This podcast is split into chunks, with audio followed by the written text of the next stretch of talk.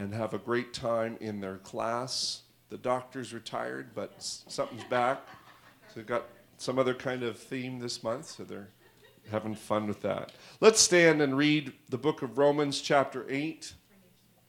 Romans, chapter 8, and we'll start at verse number 1. Romans chapter 8 and verse 1. And you will have to follow on your own today. No screen to help you, so glad to see some of you have your Bibles with you or your phones. You can look that up. Romans chapter 8 and verse 1. Oh, and thank you for giving. Um, you can continue to give by dropping your offering off at the end of the service, giving by e transfer in other ways. And thank you for the gifts you gave to our missionary last week. We don't have the full total, but I think we've raised close to $500 to give them and send them off with. So that's awesome. God bless you for your, your faith in the missionaries that are going out to do the work of God across this world. That's awesome. Awesome. Romans chapter 8, verse 1. There is therefore now no condemnation to them which are in Christ Jesus, who walk not after the flesh, but after the Spirit. For the law of the Spirit of life in Christ Jesus hath made me free from the law of sin and death. All right, let's pray and ask God to touch our hearts and our minds. Father, we thank you for your word. Thank you for what you're going to speak to us today, Lord. You know where we're at, you know what we're facing, Father, and I pray that your word would speak to us apply it to our lives. Let your spirit work in our midst to apply the word and help us to see what we have to see today. In Jesus' name, we give you praise and thanks for it. Amen. You can be seated. I want to grab hold of, I want you to grab hold of hope today. I want you to really, when you leave the end of this service, you leave the end of this message, you have a better grasp of who you are in Christ and if you've already experienced salvation by being baptized in Jesus' name, your sins have been forgiven, you've been filled with the Holy Ghost, I want you to have a greater understanding, a permanent image, if you will, in your mind of what Jesus has really done for you yes. and the wonder wonder working power of the blood. We sang about it this morning. There is nothing stronger than the wonder working power of the blood of Jesus. And, and we can say words like that, but when you really have an understanding, you can fight back the, the thoughts and the fears and the, the attacks of the enemy that want to come against you. If you have not experienced that this morning, and I, I want to encourage you, you have an opportunity today to respond to the Word of God. You have an opportunity to, to get a hold of what I'm preaching here this morning, what the Word of God says. And when we read here in, in Romans chapter 8, um, we're reading kind of, you know, it's like, it's, it's the, the verse and chapter dynamic of the Bible is not how it was originally written. Uh, when you read Romans chapter 8, it's like you picked up somebody's letter and you skipped the first half of what they wrote and you just picked something out of the middle and you're, you're starting there. So, you know, it's easy to to not fully understand or grasp what is being said without knowing the back or the, the, the, the, first part of what is being said. And Romans is a letter Paul writes to a church in Rome, and, and he's, he's writing to them a lot about sin and, and condemnation and, and the origin of sin, and, and uh, he's attacking some Jewish presuppositions that just because they're Jews, they have it in the bag, that they're righteous and that they're, they don't have anything to worry about. They're the people of God. And he deals with all of those things. And then he deals with this idea of, of guilt, condemnation, shame. And, and uh, he talks about that through the book of Romans. Uh, the word condemnation literally means an adverse sentence, a verdict. You know, you think of someone who's on a death row, they've committed an offense that's worthy of capital punishment, and they might even be referred to in the prison as the condemned. You know, because they are they've received a harsh sentence, a judgment, a verdict that has pronounced a severe judgment on them. They're declared fit, unfit for use. They, there's no redemption quality in them, so they cannot they cannot tax the government system financially, so they, they say, you know what, we're just going to end their life. They they deserve capital punishment.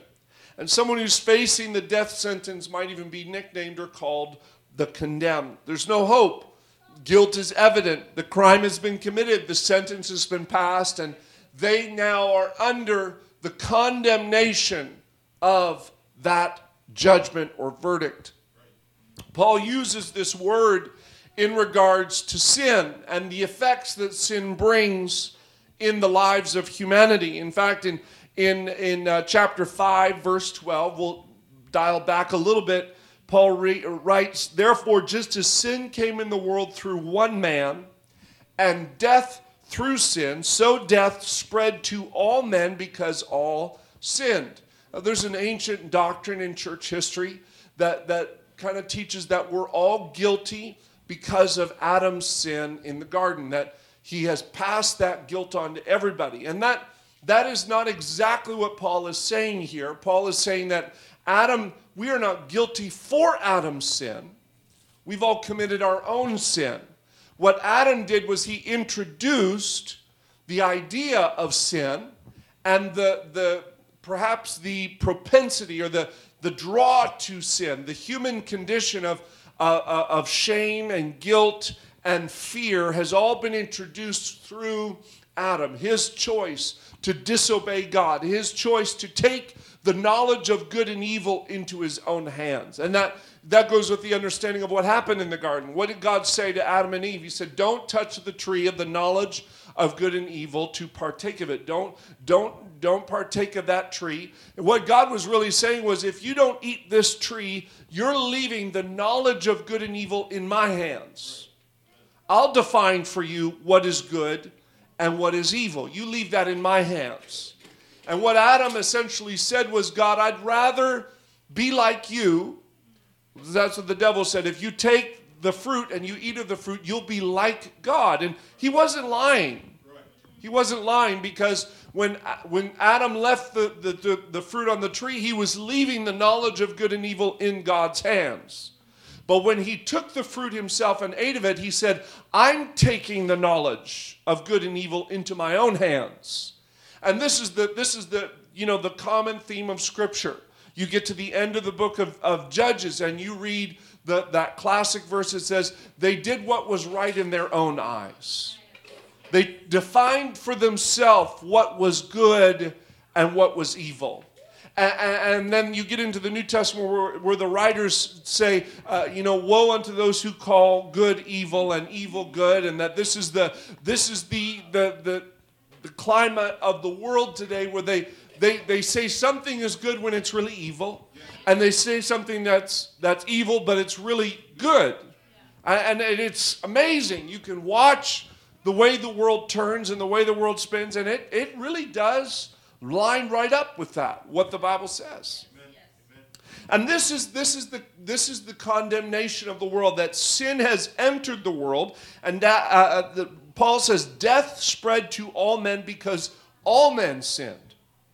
So Adam was the first, he introduced it to humanity, but then the rest of the world took it on their own and, and basically continued to define for themselves what was good and what was evil. And to understand that, you need to understand what sin is. Sin is a big word and it has a lot of baggage, really, um, due somewhat to teaching of the church and maybe what people thought the church was teaching. And, you know, then there's the different branches of the church that have spread out and all have kind of defined what is sin. But, but just going back to the word, you know, as Pentecostals, we are restorationists at heart. We want to restore.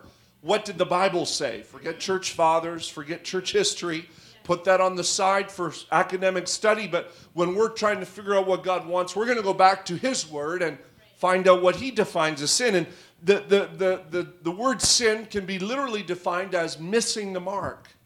You aimed for something, but you missed it. And what was the mark? The mark is what God created you to be, right? God created you to be uh, to have dominion. God created man to have dominion over the world and over themselves and, and over everything that God has created. But man surrendered that when he sinned. He forfeited that power, he forfeited that mark. He missed the mark. He missed the goal that God created us to be. It's like if you take an iPad and you use it for a cutting board, you're missing the mark of what that piece of equipment was you, was designed for. It was not designed to cut your vegetables. It was designed for you to play games and, and do art and make music and, and uh, write emails and whatever you use your iPad or your tablet for. That's what it was made for. You're missing the mark. And, and, and so sin really comes at just that the brass tacks are you're missing the mark of what God has created you for. Take a look at what the Bible defines as sin, and you'll find that God is just trying to restore what, he, what has been broken. You know, a lie is a sin because it breaks relationships, it breaks trust. Uh, you know, uh, if, you, if you commit uh, sexual sins that are, are defined in Scripture, they're all centered around the brokenness of relationship. Uh, you know, sexual sins are all wrapped around in something that is unhealthy, something that is lustful or taken beyond its measure or its scope of how it was created to benefit man and to help man. That's what sin is. So, Paul says that this is the condition of humanity. We all live under this condemnation of the judgment of our sin. We live under this, this weight of condemnation because of our sin. And so some might argue, and they did. They said, well, what about the Gentiles who don't know the law? Right. And Paul said, even the Gentiles in Romans 2 14, who do not have God's written law. They don't have the, the, the, the, the, you know, the Pentateuch. They don't have the, the, the Old Testament law in their hand. They cannot know what is wrong and right because they're not part of the commonwealth of Israel. But even they know this law instinctively because they obey it without knowing it. Every, every society in the world has some semblance yes. of the Ten Commandments in the fabric of their society. You know, they all have some semblance that, that you shouldn't murder somebody. That there, there is some kind of morality. It may be twisted, it may be skewed, it may not be exactly in line with the Old Testament law, but there is a there is something woven into our DNA, into our morality and our conscience that tells us there's something right and there's something wrong. Even the idea of a society defining for itself what is right and wrong is acknowledging that there is a right, that there is a wrong, that there is a morality. There is something in the Word of God that is applicable to their life. And so Paul says that, that they have they have disobeyed the moral laws of God, and so they're just as guilty. They're just as guilty. And, and, he goes into a long stint in Romans 2 about how the Jews aren't any better because they knew the law, because they broke it. Even though they knew it, they broke it. They're in the same boat as the Gentiles, all under condemnation. They're all under condemnation. Nobody's better off. When, when man faced this realization that they were under this condemnation, what was man's reaction? Genesis 3 tells us it's very plain that the man and his wife hid themselves from the presence of the Lord. What is our reaction to condemnation? To hide from God's presence. I, it's amazed me and saddened me to talk to people who live under condemnation and, and accept it. I remember talking to a girl who used to come here and she said, I, my dad will never come to this church. I said, Oh, why is that? I was really curious. She said, Well, he told me that if he ever steps foot inside the door of a church, he'll probably burst into flames upon stepping over the threshold.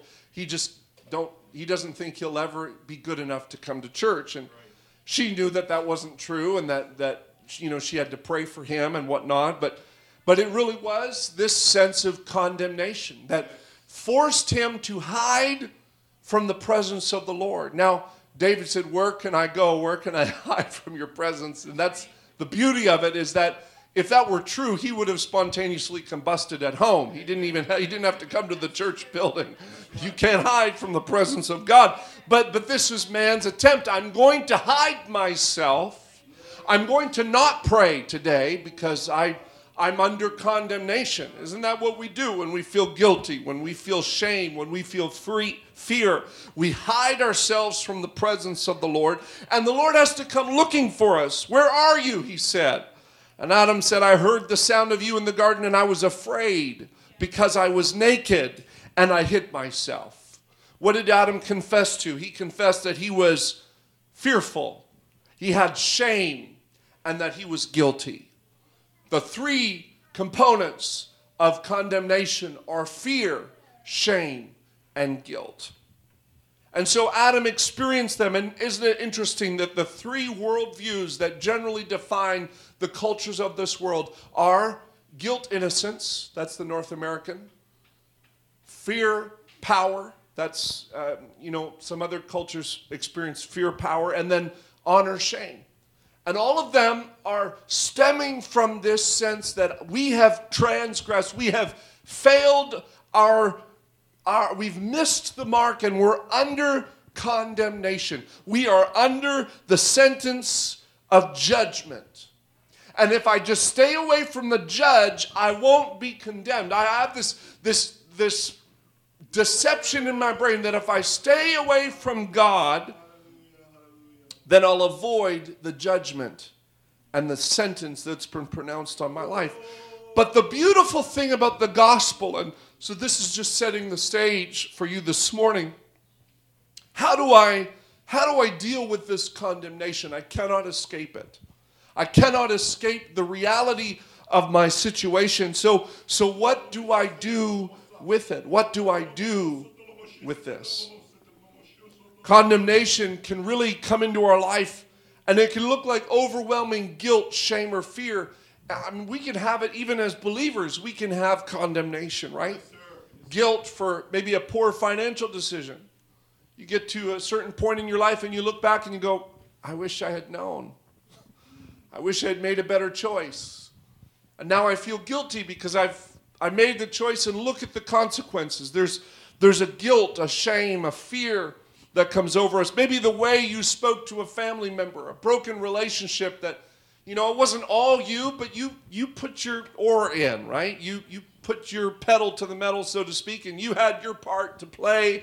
And the guilt and the shame of that can can really apply to your life. The mistakes from the past can can shadow over us like a cloud some days. And maybe a lack of integrity and honesty in a way we dealt with something or we missed an opportunity we missed an opportunity and now we're paying the consequences of that. So there's a guilt, a sense of shame. Maybe the traumatic experience that was done to you, some can be even overwhelmed with shame, fear, and guilt over something that was done to them. They had no power to change it, but something unspeakable was done to them, and they are now dealing with this reality of the weight of condemnation. Maybe I should have done something different. Maybe I shouldn't have been there. Maybe I shouldn't have, have done that. Maybe I did something to, to promote this. Why am I having to deal with this kind of pain? The hope that I want you to leave with today is what Paul says in Romans 8. He gets to the middle of his letter and he says, There is no condemnation to those who are in Christ Jesus. And so the first question you have to ask yourself is well, how do I get in Christ Jesus? What does that mean? What is Paul talking about? And Paul uses this phrase not, uh, not once, not twice, but a number of times in his writings where he talks about being in Christ. In Christ. And, and how do I get in Christ? I am, I am on the out I feel like I, you know, like I'm. I feel like Adam. I'm hiding. If I'm hiding, I'm not in Christ. I'm out. I want to get in Christ because if I get in Christ, Paul said it in another letter. He says, "Your life is hid with Christ in God." You you are literally put inside of Jesus. And how do I do that? How do I get in Christ? Acts 2 and 38 gives us a clue. Peter said to a group of people who had asked him, Peter, what shall we do? We, we feel the shame of our choice, our decision to crucify Jesus. Peter said, first, repent. Second, get baptized, every one of you, in the name of Jesus Christ. The word baptized, interesting point of trivia here for you, is not an English word. It's a Greek word that the English translators, you have to remember, the, the Bible was translated by Anglicans primarily, and, and uh, they, they had this doctrine in their church about baptism. And the doctrine was that you, you sprinkle an infant, um, you know, and they, they are considered baptized. So when they begin to translate the Bible from Latin and Greek to English, they hit these, these verses in Acts chapter 2, and they hit these verses in Matthew where they were doing something in the Jordan River. I mean, if you're sprinkling, what do you need a river for? Just get a bottle of water and you know, get a cup. You don't need a river for. So they came up and they didn't want the church to read the Bible and go, wait a minute, what's going on here? So they said, instead of translating the word baptizo from the Greek to English, which, which would be actually the proper translation would be immerse. That's the actual real English word. So we're just going to pull from the Greek and spell it in English letters. We're going to spell the Greek word, it's called transliterating. They didn't translate, they transliterated it. They pulled the Greek word into the English language so they could, now they could say, we're going to define for you what is baptism. When the unlearned people would begin to read the English Bible and they'd hit the word baptize, the church would say, Oh, we'll tell you what that word means. We're the experts. Baptize means sprinkle your baby in the name of the Father, Son, and Holy Ghost and, and uh, the, the real meaning was lost. So really when you read Acts 2.38, it should say, and be immersed, every one of you, in the name of Jesus Christ. Another way to translate baptizo is planted. Be planted, every one of you, in the name of Jesus Christ for the remission of your sins. Remission is the forgiveness or the washing of your sins. So the first clue of how you get in Christ is found in Acts 2 when he says, Immerse yourself in the name, the character, the identity, and the authority of Jesus Christ for the remission of your sins, and you shall receive the gift of the Holy Ghost. It goes even further in Acts 22 16 when, when Ananias looked at Paul and he said, Have your sins washed away by calling on the name of the Lord. Your sins are washed away, the condemnation from your life is removed when you put yourself in Christ. Paul teased it out a little bit more even in Galatians 3:27 when he says, "For as many of you as been baptized in Christ have put on Christ." And the New Living, I like how it reads it, you put on Jesus like a new pair of clothes. You put on Christ. Something comes over you. You get inside the new clothes. You get inside the new identity. You get inside the new name. You put on Christ. You get in Christ. For if any man be in Christ, Paul said. He is a new creature. How can you be a new creature uh, without a new name? How can you be without a new creature without a new identity? How can you be a new creature without a new pair of clothes? You cannot. It has to all change. Old things are passed away, and behold, all things are become new. 2 Corinthians 5 17. He talks about being in Christ. So the first way to get rid of condemnation is baptism. But baptism is so cool because Paul makes a connection in 1 Corinthians 10 about baptism and the exodus of the Israelites from Egypt. He makes a very interesting connection. And if, if you'll indulge me here a moment, 1 Corinthians 10, verse 1.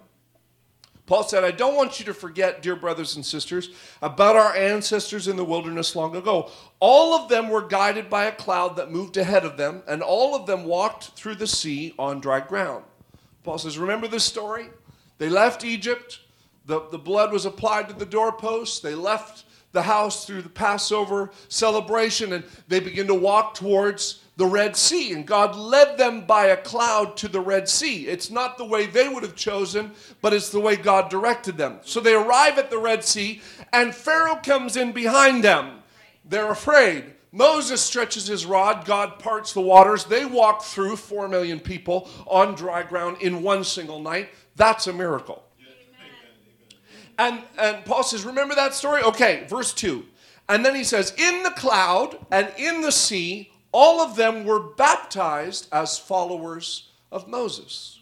So Paul says, Just like you, you were slaves to sin in the world. And the Israelites were slaves to Pharaoh in Egypt. They were delivered by the blood of a lamb out of Egypt. You're delivered by the blood of Jesus from your sin. So repentance gets you out of the world. The word repent means to turn around and go in the opposite direction. So repentance is you leaving Egypt. You're not saved, you've just left Egypt. You're not saved, you've just left your old habits behind. You said the sinner's prayer, and I celebrate and commemorate, and I'll throw a party for you, and heaven throws a party for you when you say that sinner's prayer because you've left Egypt. That's a huge step. That's a huge step. That's monumental for someone to step out of the way they've lived up until this point in their life and begin to walk in a new way of life. That's amazing. But you're not there yet. You haven't crossed the Red Sea. You haven't, you haven't gotten rid of the Pharaoh yet. Pharaoh is still on your tail. So they get to the Red Sea, and Pharaoh is pressing in behind them.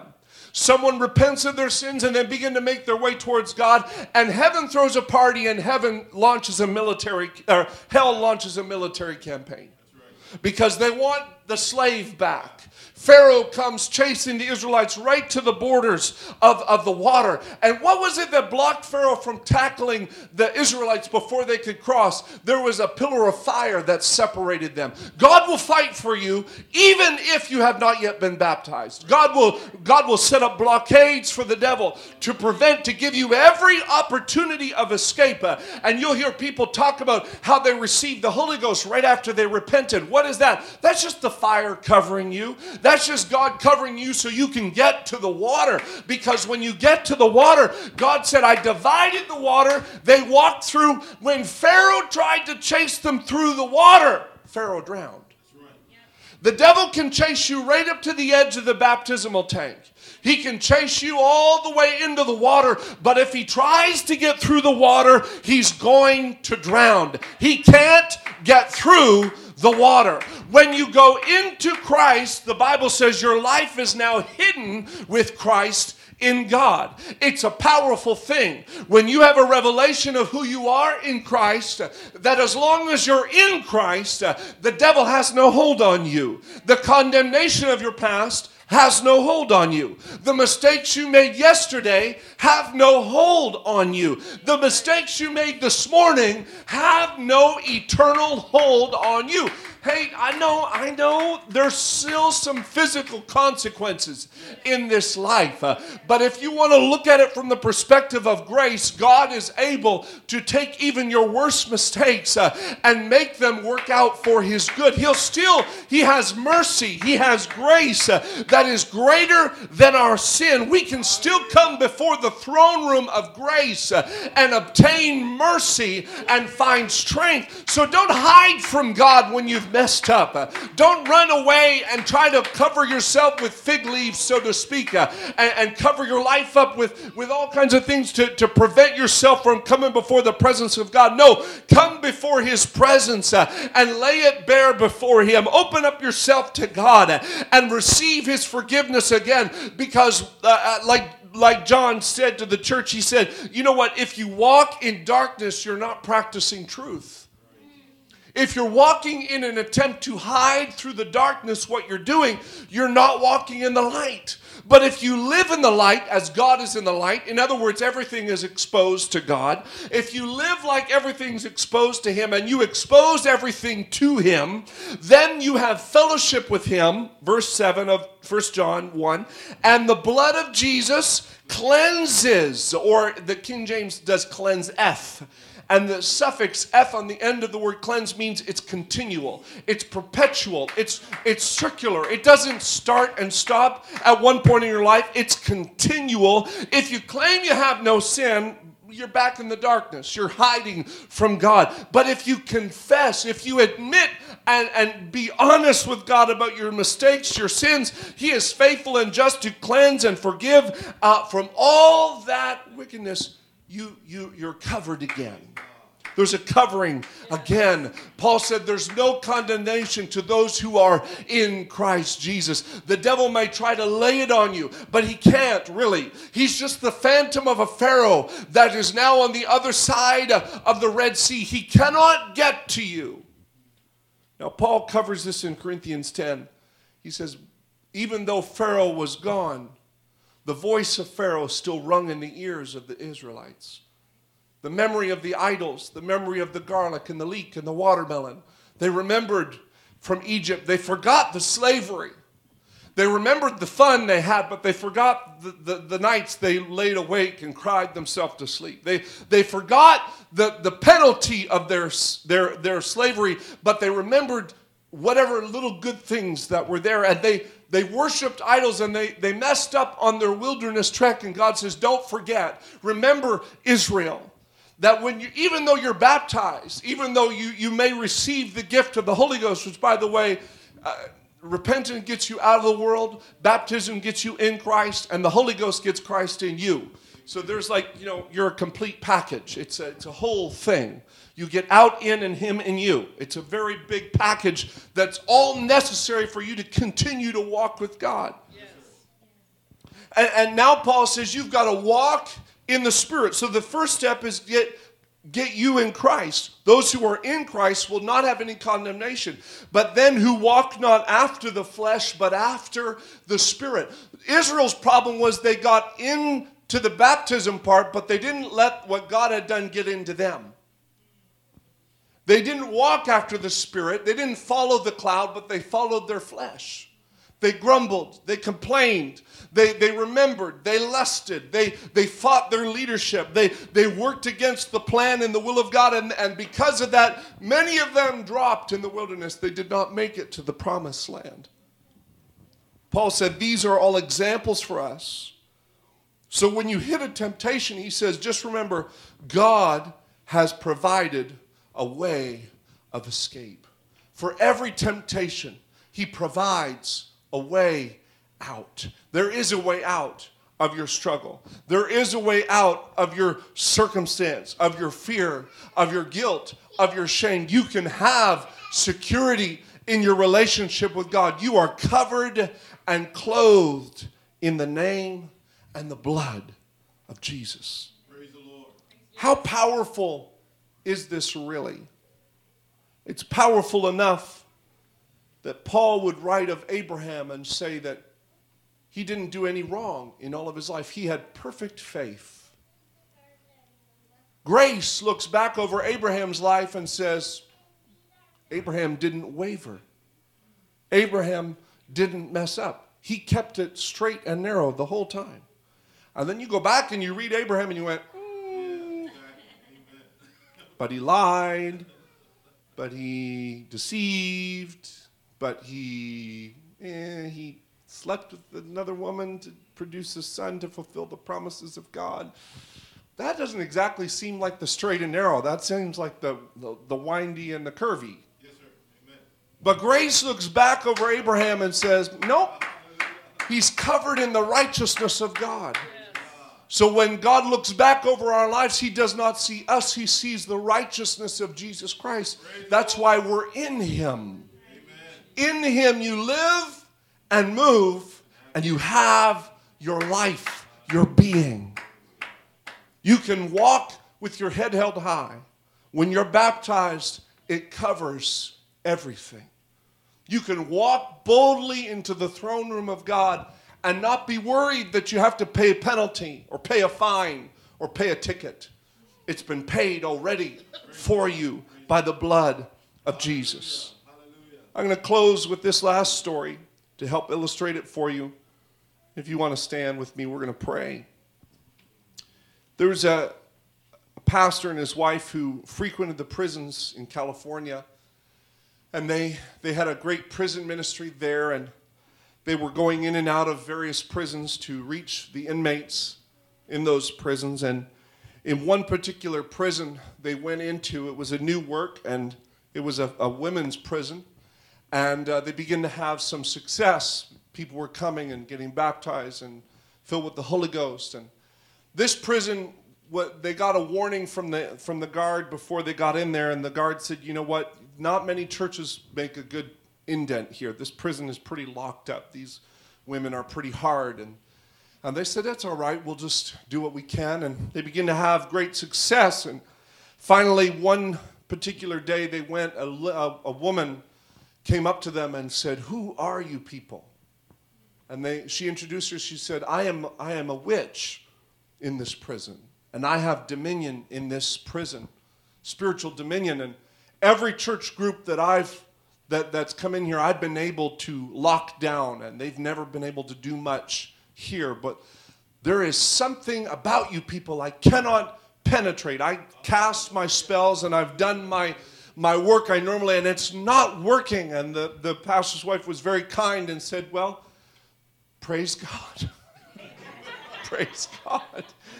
And she says, I cannot cast a thing on you. Everything that I cast on you, it just doesn't work. It falls off. And she says, normally when I look at people, I can see who they are. I can see their, their past, and it's revealed to me. I can use it against them. But every time I look at you people, I can't see anything. All I see, the pastor's wife says, Well, what do you see? She says, I can't understand it. All I see is red.